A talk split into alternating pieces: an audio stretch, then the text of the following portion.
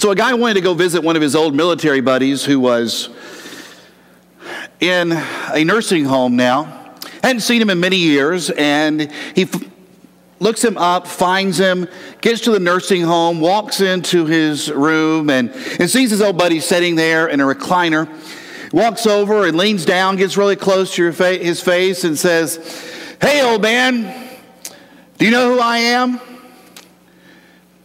Man looks at him and says back uh, with a quizzical expression and just shakes his head. And his friend looks down again and gets a little closer and says, Hey, old man, do you know who I am? With that, his buddy smiled real big and he said, No, I don't, but if you go ask one of the nurses, they can tell you. you know, wouldn't it be great if we had if we just had somebody who could tell us who we are all the time. See, I think we've got an identity crisis, especially those who are Christians.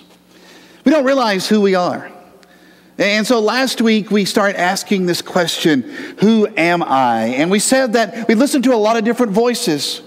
And there are voices from our past. There are voices that we hear that could be a belligerent father telling us that we need to, to, we need to shape up, we need to improve because we're not going to get any better than, than maybe a brother or a sister. We think about a bullying coach who is always giving us a difficult time. We think about statements that our ex made when he or she said that they were leaving. And, and all these things begin to form our identity and who we think we are. We hear these voices when we go and stand in line at Walmart and we see these magazines and we hear this voice that says, This is how you should look, or, or this is the lifestyle that you should live. And we wonder, who really am I supposed to be?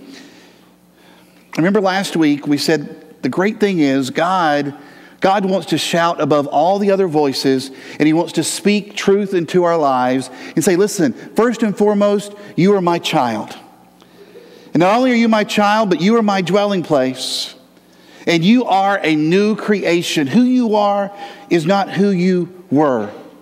And those are great truths. And, and it started helping us see who we were and, and how we needed to be able to look at ourselves. But there's another voice that shouts to us that I wanted us to think about just for a few minutes today. We mentioned it earlier as I as I wanted you to start thinking about Psalm 139, it's a voice that shouts out and says, Where you are is who you are. Where you are is who you are. Your identity is tied to the fact that you're middle aged or, or that you're retired. Your identity is tied to whatever position you're given at the office. Your identity is tied to whatever your health is right here and, and right now. Depending on your job situation, employed, unemployed, married, single, divorced. Your identity is tied to your station in life. That's the voice that calls out saying you can never rise above where you are right now because where you are is who you are. So, here's what I want us to do today. We're going to go to the Old Testament. We haven't been there in a while. Now, we've been camped out in the Gospels, particularly, and then a little bit this year in the book of Acts for over about a year and a half now. I want us to, to return to the Old Testament this morning. We're going to be in the first book of the Old Testament. That is what? Some of you weren't sure. Did you, did you hear that? It was like Genesis. Mm. Yeah, what she said. That's right. That's what it is. Genesis, first book in the Bible. Go ahead, open up there, begin turning, and when you get to around chapter 37, I want you to I want you to stop. Because I want you to see I want you to see just a little bit of a glimpse into the life of a man who realized that where he was did not dictate who he was. Genesis chapter 37, beginning in verse 23, it says, So it came to pass, when Joseph had come to his brothers, they stripped him of his tunic, the tunic of many colors that was on him. They took him and cast him into a pit, and the pit was empty. There was no water in it, and they sat down to eat a meal. It was an abandoned cistern, roots that were growing out, rocks that were cracking along the side moist in the bottom because of the tears that Joseph cried as he is laying there in this pit, in this cistern, hands to his side, knees to his chest, cramped up in this small space. crying out, becoming hoarse.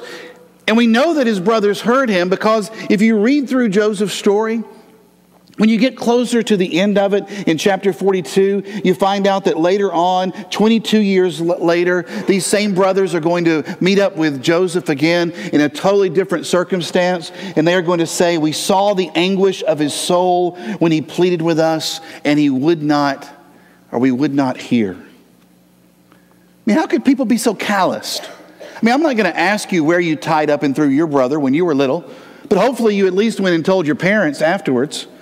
Hopefully, after a day or two, you allowed them back at the dinner table. But that was not so with Joseph.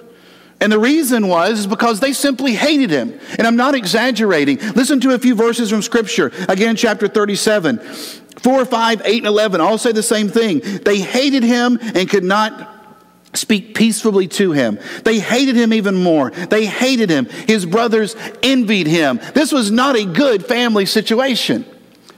It all stemmed from the fact that Joseph was pampered like a prize calf. Jacob had two wives, Leah and Rachel, but he only had one love, and that was Rachel. And when she died, he began to pamper the second born of Rachel, the youngest, Joseph. And so when the brothers went out to work all day, Joseph stayed home and played. Their clothes were secondhand. He received his famous coat of many colors. They slept in the bunkhouse. He had a queen size bed in his own room. While they ran the family herd, he was always staying at home. He was treated like the firstborn, even though he was the 11th. And because of that, his brothers couldn't stand him. Add on to the fact that whenever they would show up for breakfast, he would talk about these dreams that he was having and how in his dreams all of his brothers were bowing down to him. Now, how well would that have gone over at your breakfast table? If you had gotten up in the morning and said, "Hey, I just want I just want you to know that in the future and you look at your brother, you look at your your sisters and you say, there's coming a time. I know it's hard for you to believe right now, but it's this is what's going to happen."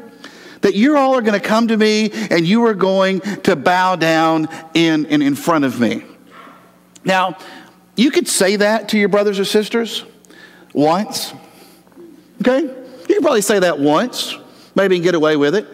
You, then you learned your lesson because that was when you were taken outside and, and, left somewhere for the day. But, but not Joseph. No, he, he keeps coming back with this same message over and over and over again. And so one day the brothers caught up with him far from home, about 60 miles away from daddy's care. And it says in verse 23 and 24, they stripped him of his tunic, they took him, they cast him to the pit. And look at those defiant verbs. They took him, they, they cast him, they stripped him. This was a murderous rage that they were in. They were going to make sure that they covered everything up. They're going to make sure that they lied to their father. They said, We're just going to tell him that some animal devoured him. Now, if Joseph had saw the assault coming, I guess he could have put on his padded clothes for the day to make it a little bit more comfortable when he was thrown into the pit. He could have made sure that he had read up on all of his Houdini books to know exactly how to get out of the toughest knots. But he was caught off guard. Ending up in the pit as his station caught him off guard. And the same thing happens to us. We don't realize it when it happens. Joseph didn't see his assault coming. Maybe your assault came in the form of a diagnosis. Maybe your assault was a foster home or a traumatic injury. Joseph was thrown in a hole and, and despised, and you, you were thrown in the unemployment line and just forgotten.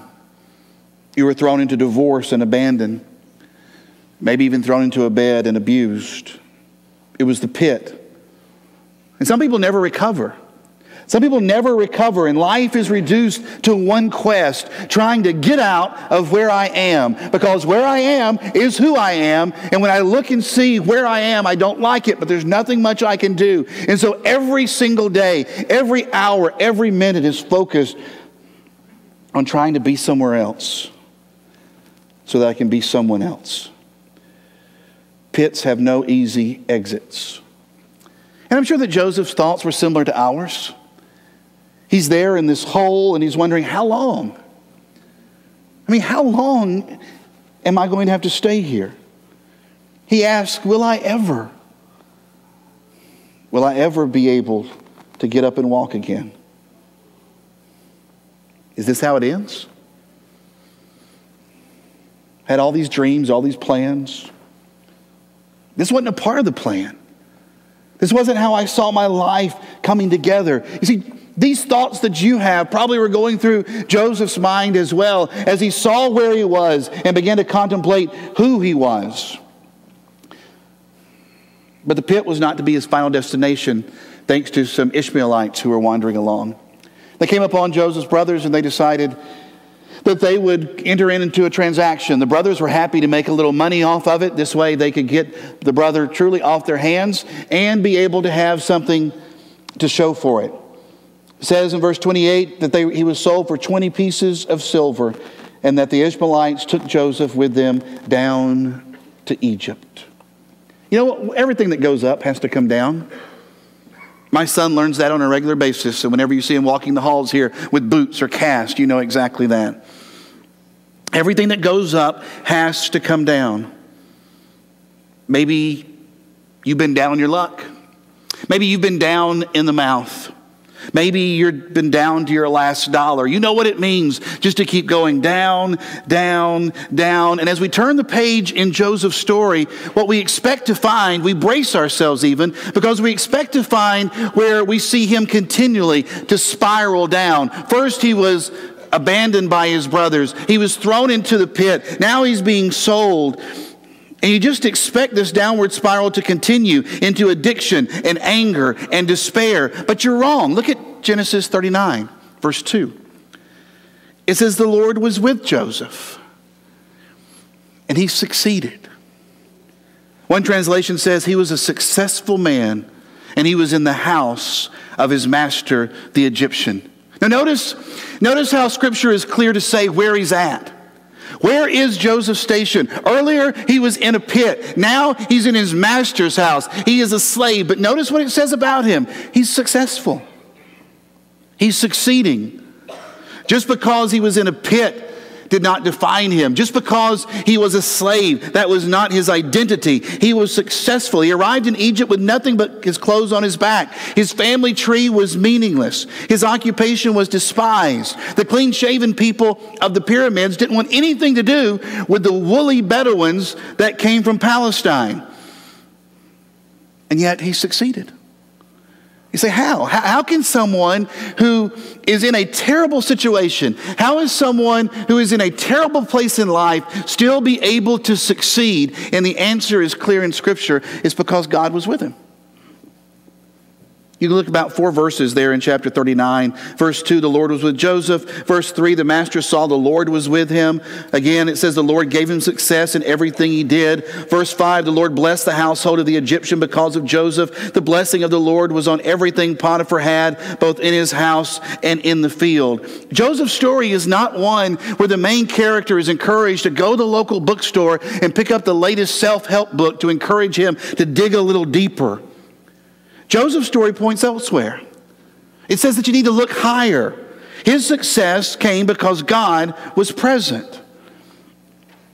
And I just wonder about your own version of Egypt your own state, where it is that, that you are currently living, where you find yourself as an empty nester, or where you find yourself raising up the little ones. You just found out you're expecting this area that you're in right now, and it just feels foreign to you because you've never been here before. You don't know the language. You didn't pull out the dictionary to be able to understand the vocabulary of crisis. You feel far from home. Maybe the money is gone, the expectations are dashed. You look around trying to find where are the friends that are going to help me? Who is left? And the answer answer is, and we looked at this earlier, who's left? God is. In Psalm 139, David asks, Where can I go from your spirit? Where can I run from you? And, and, then he lists the various places he said God is. He says, If I go to the heavens, you're there. If I go to the grave, you are there. If I rise with the sun in the east and settle in the west, beyond the sea, even there you're going to guide me. He's saying, God, God is just everywhere. Now, Joseph's account with his life, if he were to use these verses, he could say, Where can I get away from your spirit? If I go to the bottom of the pit, you're there. If I go to the top of the slave block, you're there.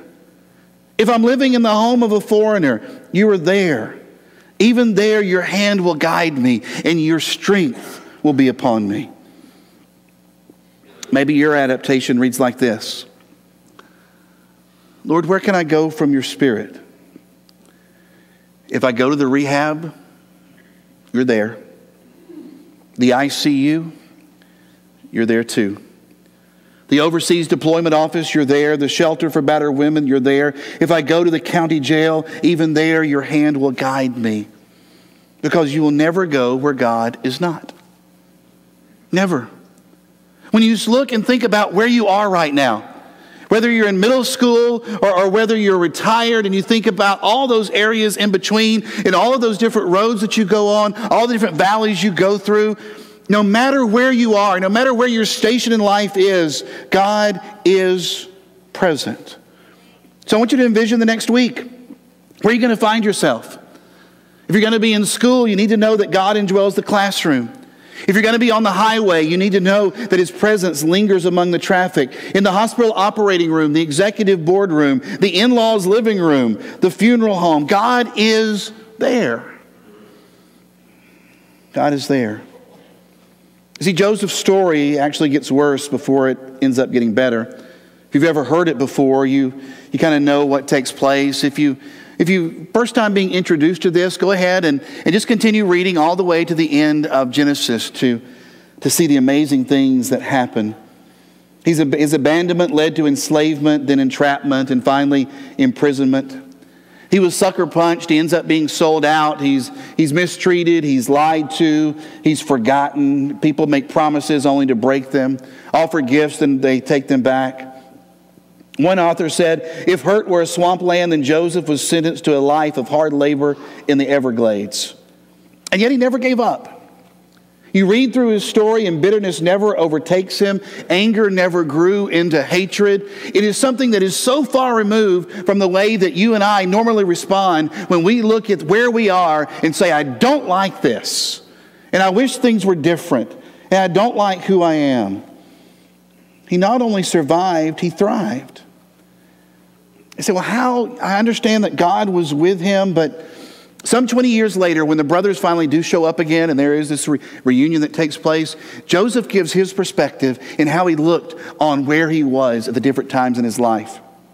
He gives a perspective and, and, lets his brothers understand listen, there's a certain way you need to look at life. Whether you're at home and you think you're the favored son, or whether you're in the pit, or whether you're a slave, or whether you're in prison, whether things are going great or things are going terrible, no matter your station, he says this is how you should look at things.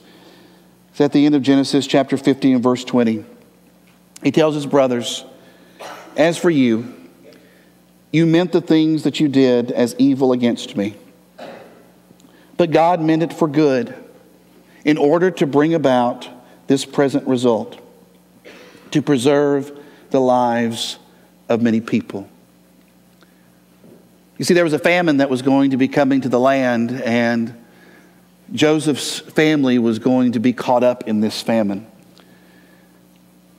And God needed Joseph to be in Egypt in order to be able to collect food, in order to be able to get supplies, so that Joseph's family and others from Palestine would be able to survive the famine. But the road that it went on to get him there was a very rough and rocky one. And Joseph said, Listen, you might have thought you were doing evil, but God ended up achieving good. And here's what you need to remember about your station in life and where you are. In God's hands, intended evil does become eventual good. It does. Joseph tied himself to the pillar of this promise and he held on for dear life. You read Joseph's story and he doesn't gloss over evil, it doesn't gloss over injustice, it doesn't gloss over any kind of pain. Yet, time and again, God redeemed the pain.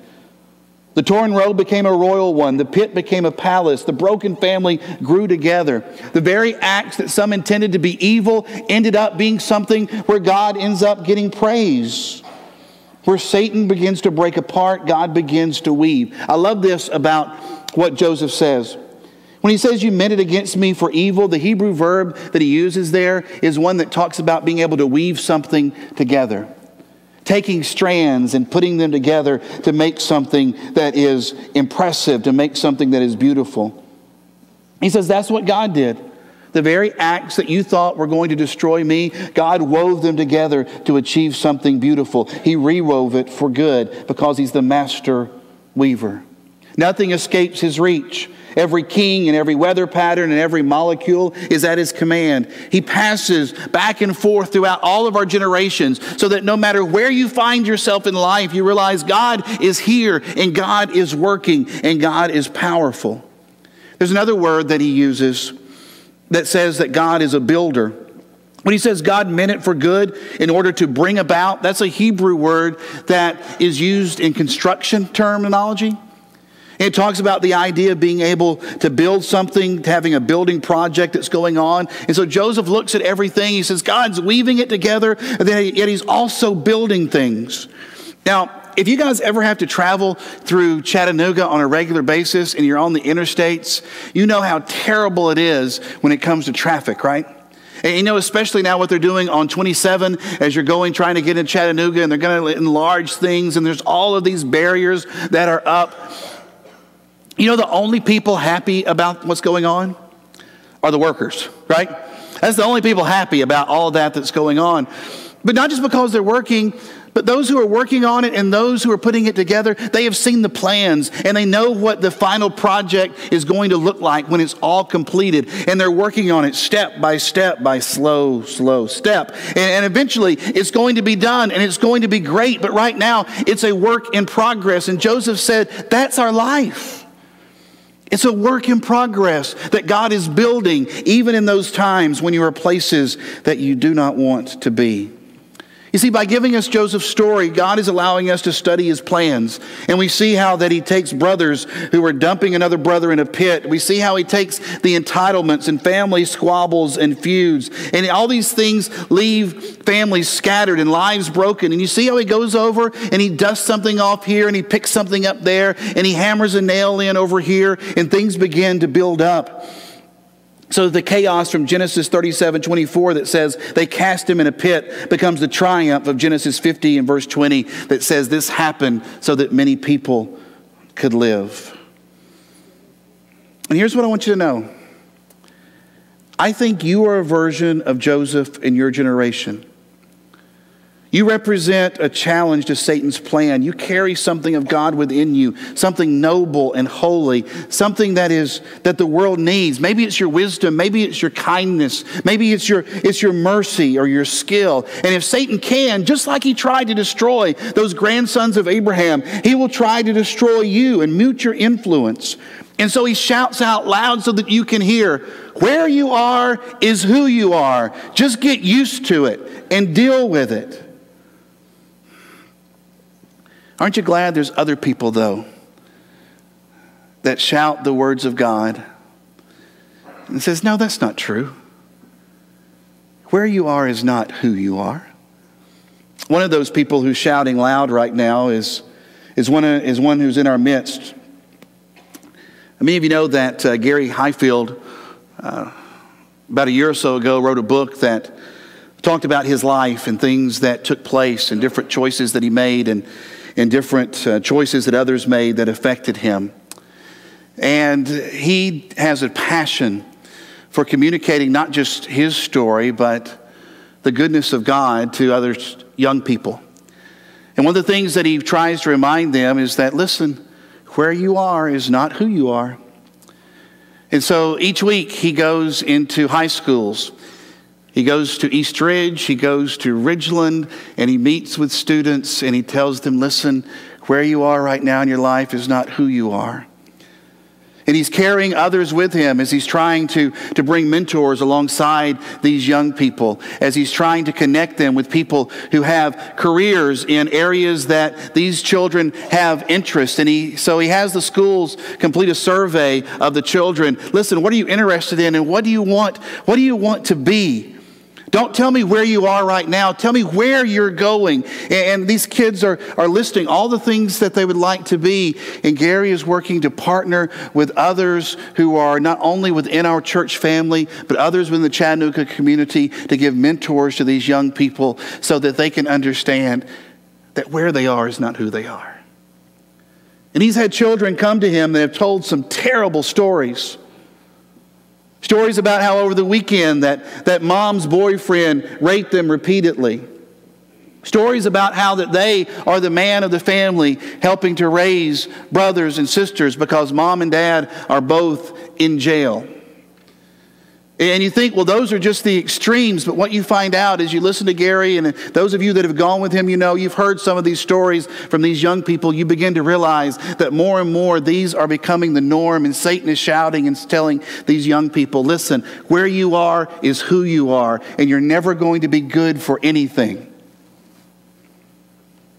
Gary has a want to foundation, and he wants you to want to help him. He wants you to want to help be mentors to the children who are here in our city so that we can also speak to them the Word of God and let them know listen, where you are right now.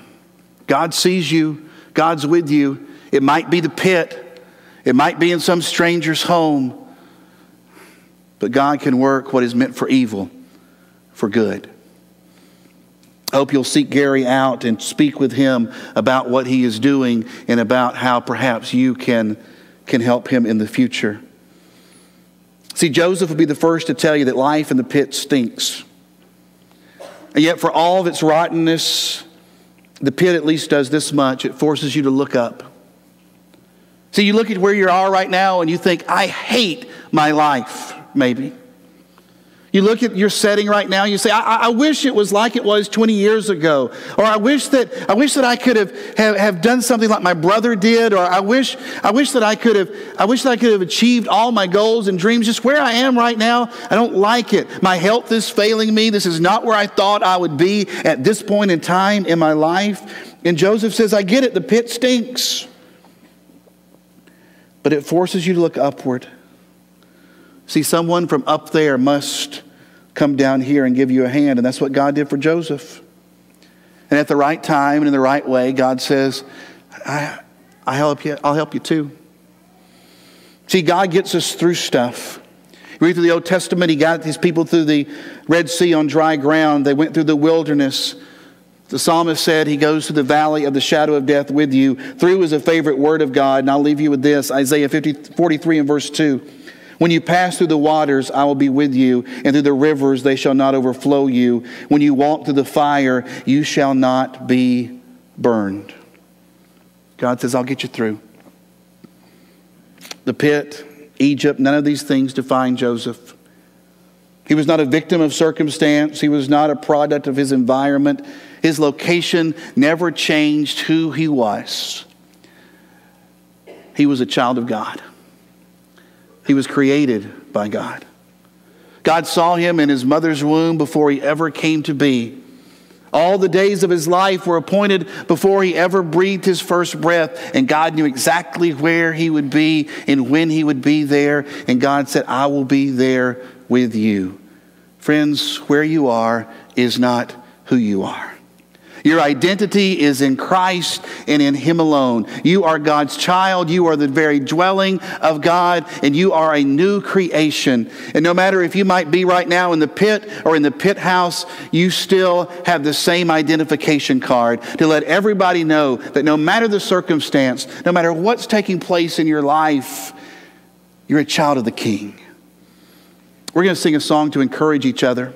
And I want to encourage you that, that if you are not a child of the king, that if you've been wondering, who am I? And, and if you've been thinking, you know what? I, I am just, just my station in life. I am just where I'm living right now. Then I want you to know that there's an opportunity for you this morning, an opportunity for you to give your life to Jesus Christ, understand what it means to become a new creation because of your belief that He truly is the Son of God. We will celebrate as you are baptized into Christ, as you clothe yourself with Christ, as you become a new creation and begin to understand that your identity is sealed in God, not in what takes place around you.